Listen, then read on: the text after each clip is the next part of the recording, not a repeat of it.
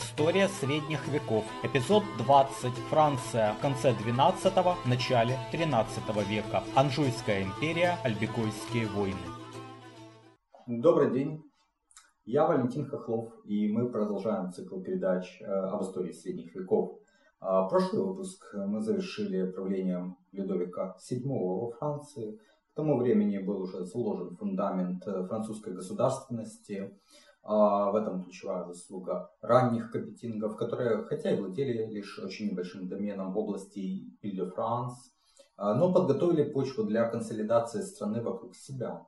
А первым это начал Людовик VI, но при его сыне Людовике VII во Франции возник альтернативный центр консолидации, Анжуйская империя, о которой пойдет речь в этот раз.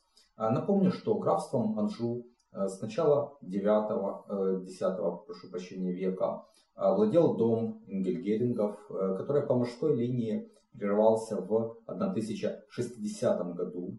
И Анжу через сестру последнего графа отошло к дому графов Дюгатине. При этом свое родовое графство они вынуждены были уступить королю Филиппу I в обмен на поддержку их притязаний на Анжу. В 1129 году граф Фульк V отправился в Палестину, оставив Анжу и Турень своего сыну Жофруа по прозвищу Плантагенет. Э, этот Жофруа в свое время унаследовал от матери графства Мэн. А в 1128 году он женился на Матильде, дочери английского короля э, Генриха I и вдове императора Священной Римской империи Генриха V. Поэтому она вошла в историю как императрица Матильда. А на Генрихе I пресеклась нормандская династия.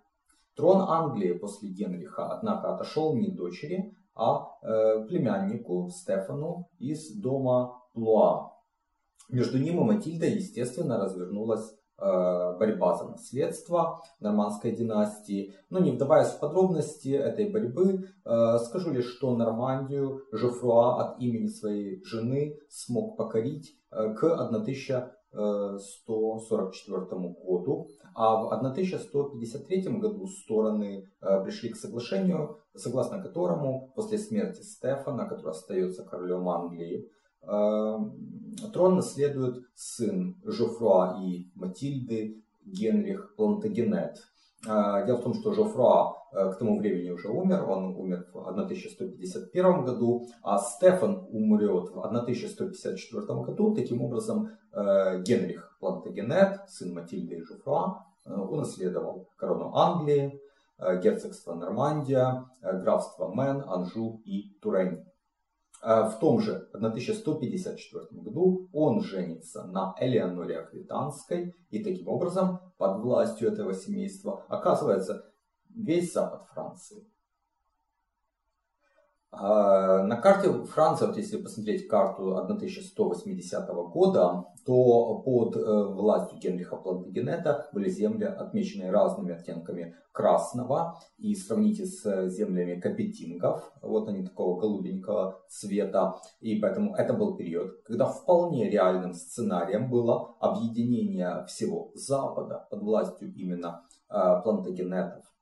А Генрих фактически начал реализацию этого сценария, подчинив своей семье также и Британию. А в 1166 году э, до 1171 года э, он воюет с герцогом э, Британии Конаном IV и вынуждает его выдать старшую дочь Констанцию за своего сына Жофруа затем отречься от престола. В результате Жофруа становится герцогом Британии, хотя реальным правителем, конечно же, а, был Генрих. А, во Франции 18 сентября 1180 года умер король Людовик VII, и ему наследует юный сын Филипп II. Э, в ту пору ему было 15 лет. Тем не менее, он уже тогда показал себя как достаточно хитрый э, правитель, используя против Генрихов его же собственных сыновей, в первую очередь Ричарда Львиное Сердце, с которым Филипп в ту пору был дружен. В 1189-190 годах Э, вот Ричард только-только стал королем, и они вместе с Филиппом возглавили э, третий крестовый поход. но французский король под благовидным предлогом вернулся из этого похода раньше, а Ричард, как известно, воевал там не очень успешно, впрочем, еще долгие годы.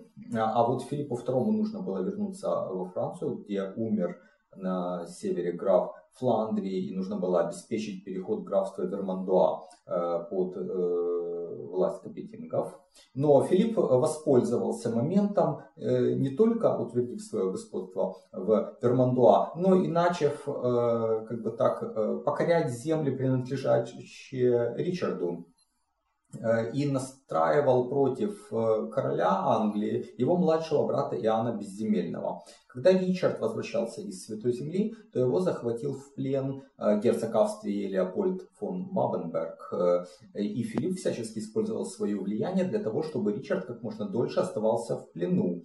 Затем э, короли Филипп и Ричард вели борьбу в Нормандии, исход которой, однако, не был так уж очевиден.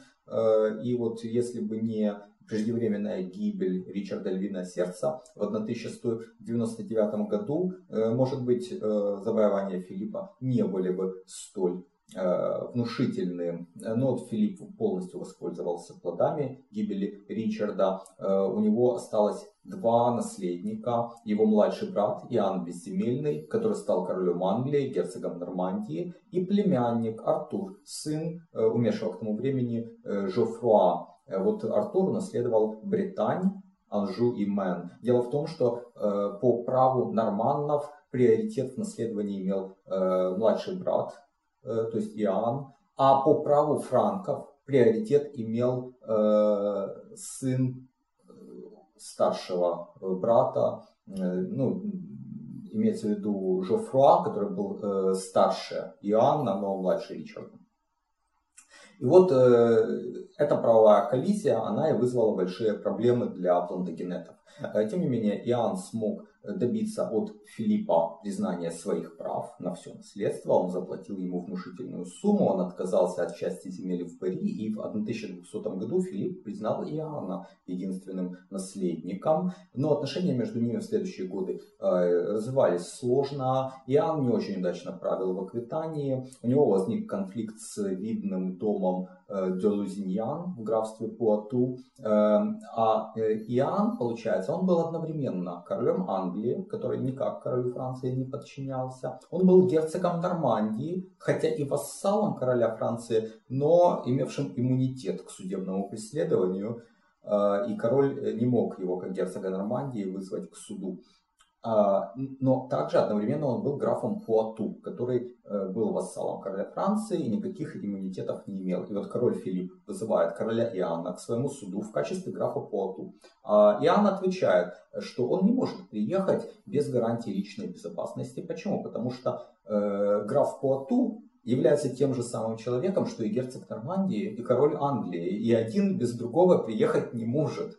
Э, но вот эта коллизия, она не имела хорошего решения. Э, Иоанн не приехал э, на суд Филиппа. Филипп в ответ лишил его всех феодов.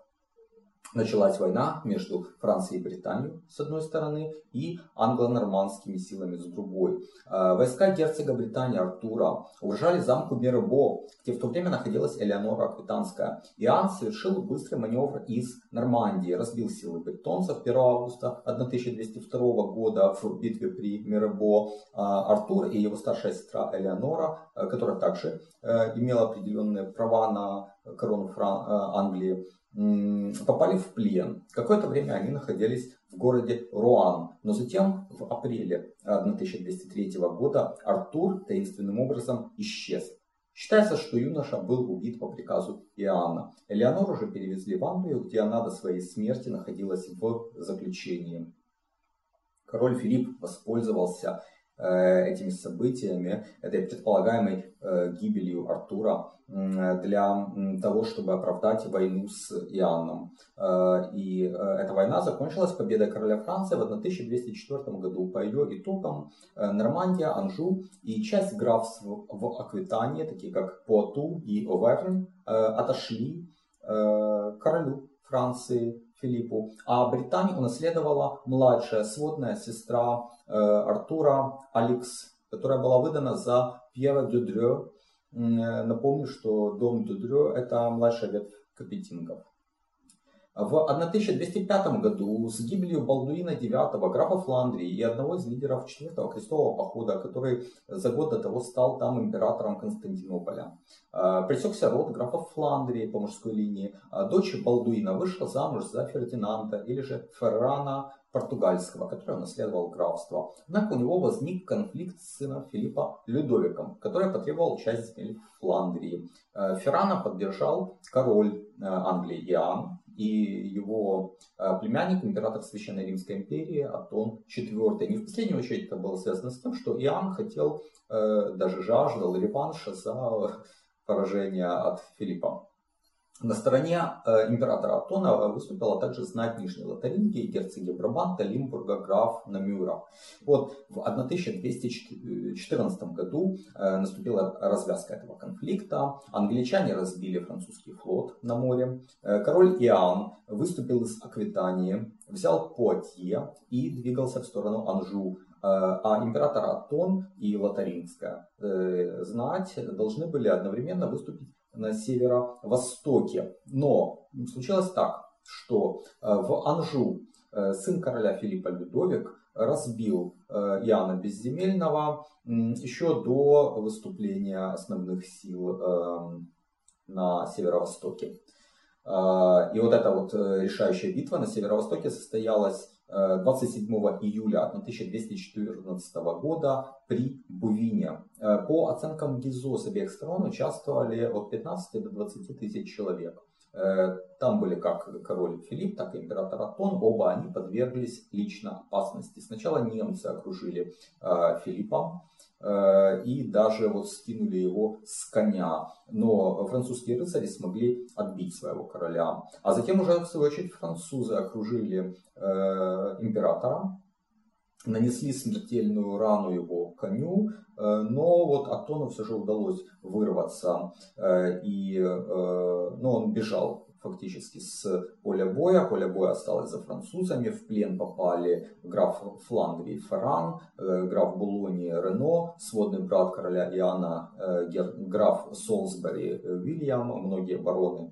Вот исход битвы при Бувине сыграл решающую роль в определении дальнейшей судьбы Франции и Англии. Это, наверное, в истории Франции особенно э, одно из самых ключевых событий. Э, она закрепила, эта битва, а, победу Филиппа Августа над Яном Безземельным, э, утвердила господство капетингов к северу от Луары, и по результатам этой битвы стало ясно, что Францию консолидируют именно они, а Анжуйская империя фактически прекратила свое существование.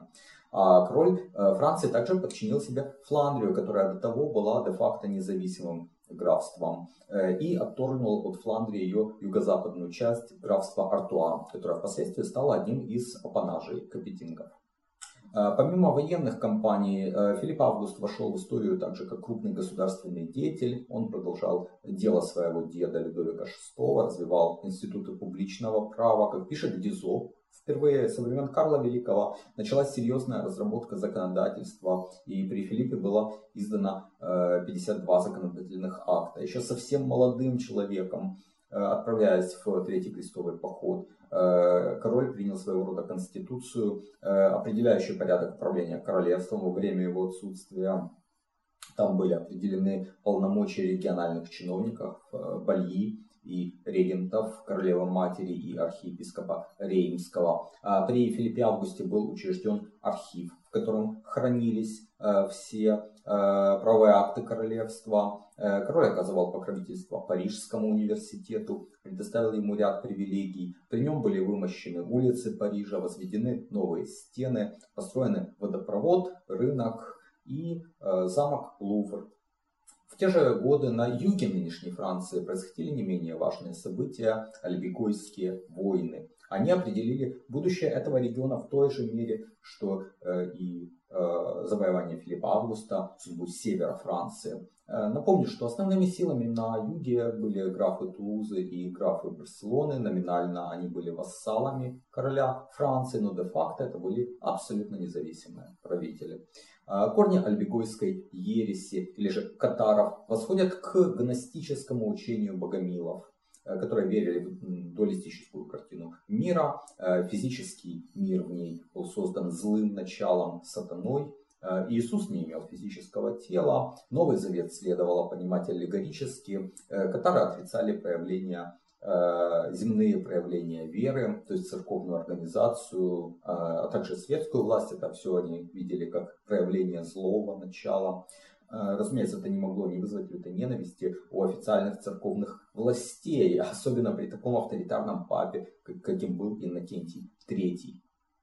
Поскольку движение катаров было особенно распространено на юге э, Франции, в Лангедоке, э, на землях графов Тулузы и графов Барселоны, папа обратился к королю Филиппу э, с просьбой принудить своих вассалов как-то бороться с этой ересью. Но Филипп Август был занят войной с Яном Безземельным и поэтому проигнорировал папу. А в 1207 году Иннокентий III отлучил от церкви графа Тулуза Рамонта VI и наложил интердикт на его земли за то, что граф не боролся с катарами. Хотя сам Раймонд вряд ли э, был, э, принадлежал к этой ереси, но не исключено, что он симпатизировал катарам. Э, для борьбы с ересью папа направил в Лангедок проповедников под началом Пьера де Кастельно и Арно Амальрика. И вот в начале 1208 года Пьер был убит одним из рыцарей графа Раймонда, из-за чего папа объявил крестовый поход против катаров, вошедший в историю как Альбегойский поход.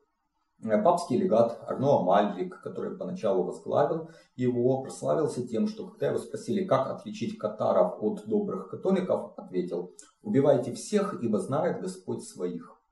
А после взятия Каркасона главой крестоносцев, которых насчитывалось к тому времени э, до 10 тысяч, был избран Симон де Монфор, э, дворянин родом из Иль-де-Франс, э, но благодаря матери, ставший графом Лестера в Англии. Под его руководством крестоносцы в 1210-1213 годах взяли множество городов в Лангедоке, даже угрожали Тулузе. Впрочем, Раймонду удалось отбиться, контратаковать, освободить даже часть территории графства. Раймонд, кроме того, был женат на Элеоноре, сестре короля Арагона и графа Барселоны Петра II. И хотя Петр II был в хороших отношениях с папой Иннокентием, потому что в Испании он активно боролся с мусульманами, но вмешательство папы уже не помогло, не остановило поход. И вот 12 сентября 1213 года состоялась большая важная битва при Мюре между войском крестоносцев под предводительством Симона де Монфора и объединенной армией графов Раймонда и короля Петра II. Петр II в этой битве погиб, а э, Раймонд Тулузский с сыном бежали. Ну, победил, соответственно, Симон де Монфор, который был провозглашен новым графом Тулуза. А в 1216 году, тем не менее, Раймонд VI э, э, вернулся, собрал новую армию. Жители Лангедока были недовольны жестким правлением Симона. К тому же он для них был чужаком. И вот через 4 года после поражения при Мюре, 12 сентября 1217 года, Раймонд без боя вернул себе Тулузу, пока его соперник воевал в графстве Фуа, что к западу. Э, от тех земель. И э, в 1218 году Симон де Монфора вернулся э, под стены Тулузы, осадил город, но был убит в ходе этой осады камнем, выпущенным из катапульты. Хотя дело крестоносцев продолжил его сын Амари, Раймонд VI Тулузский к 1222 году смог э, вернуть фактически все утраченные ранее территории. Э, после его смерти в том же 1222 году все земли графства отошли к его сыну Раймонду VII. 14 июля 1223 года умер король Франции Филипп II Август. Трон наследовал его сын Людовик VIII. Э, Амари де Монфор формально предложил э, графство Тулузы э, королю Через два года, получив санкцию на соборе в Бурже, который отлучил графа Раймонда VII от церкви, король Людовик VIII начал новый крестовый поход, который формально был против катаров, а на самом деле это была война с графом Тулузы. Крестоносцы в 1226 году взяли Безье, Каркассон, Букер, Марсель и даже Авиньон, при том, что Авиньон не входил в графство Тулузы. Вообще-то это была часть королевства Арелат, которое принадлежал Священной Римской империи. А, но в ноябре 1216 года, возвращаясь с похода на север к себе в Париж, э, король Людовик VIII э, заболел и скоропостижно скончался. Трон Франции перешел к его малолетнему сыну Людовику IX, регентом при котором стала его мать, королева Бланка Кастильская. И крестовый поход продолжился. Он вызвал страшное раскрепление Лангедока, разорялись города, опустошались земли, уничтожались виноградники. И вот через три года королева Бланка смогла навязать Раймонду VII невыгодный для него договор в МО, заключенный 12 апреля 1229 года. По его условиям граф сохранял Тулузу, но терял более половины своих земель, которые отошли под власть короля Франции. Также он терял маркграфство Прованс, доставшееся папе, и должен был выдать свою дочь Жанну за Альфонса, младшего брата короля Франции. Этот брак впоследствии оказался бездетным, и все земли графов Тулузы после смерти Жанны в 1271 году отошли короне Франции. Договор в Мо фактически завершил Альбегойские войны, длившиеся 20 лет. Хотя преследования катаров в Лангедоке продолжились. Для борьбы с этой и другими ересями в 1234 году была учреждена инквизиция, ключевую роль которой э, играл основанный в 1216 году орден доминиканцев. А святой Доминик основал э, свою общину за два года до того именно в Тулузе. Э, смыслом создания ордена доминиканцев, равно как и э, возникшего примерно в ту же эпоху ордена францисканцев, была модернизация монашества в условиях растущего числа городов. Если бенедиктинцы стремились удалиться от мира и замкнуться в стенах монастырей, то новые ордена активно участвовали в городской жизни и жизни университетов. Э, доминиканцы играли ключевую роль сначала как проповедники, э, впоследствии как миссионеры, ревнители веры и борцы с ересями. Войны Филиппа Августа на севере Франции, его победа в ключевом сражении при Бавине, а также Альбегойские войны, завершившиеся договором Мо, Э, были важнейшим этапом объединения французских земель под эгидой королевской династии Капетингов. Из слабых правителей небольшого домена в Иль-де-Франс, э, о которых мы говорили в прошлый раз, Капетинги э, превратились в наиболее могущественных властителей Европы. На этом мы завершаем данный выпуск. Я благодарю вас за внимание и до новых встреч. До свидания.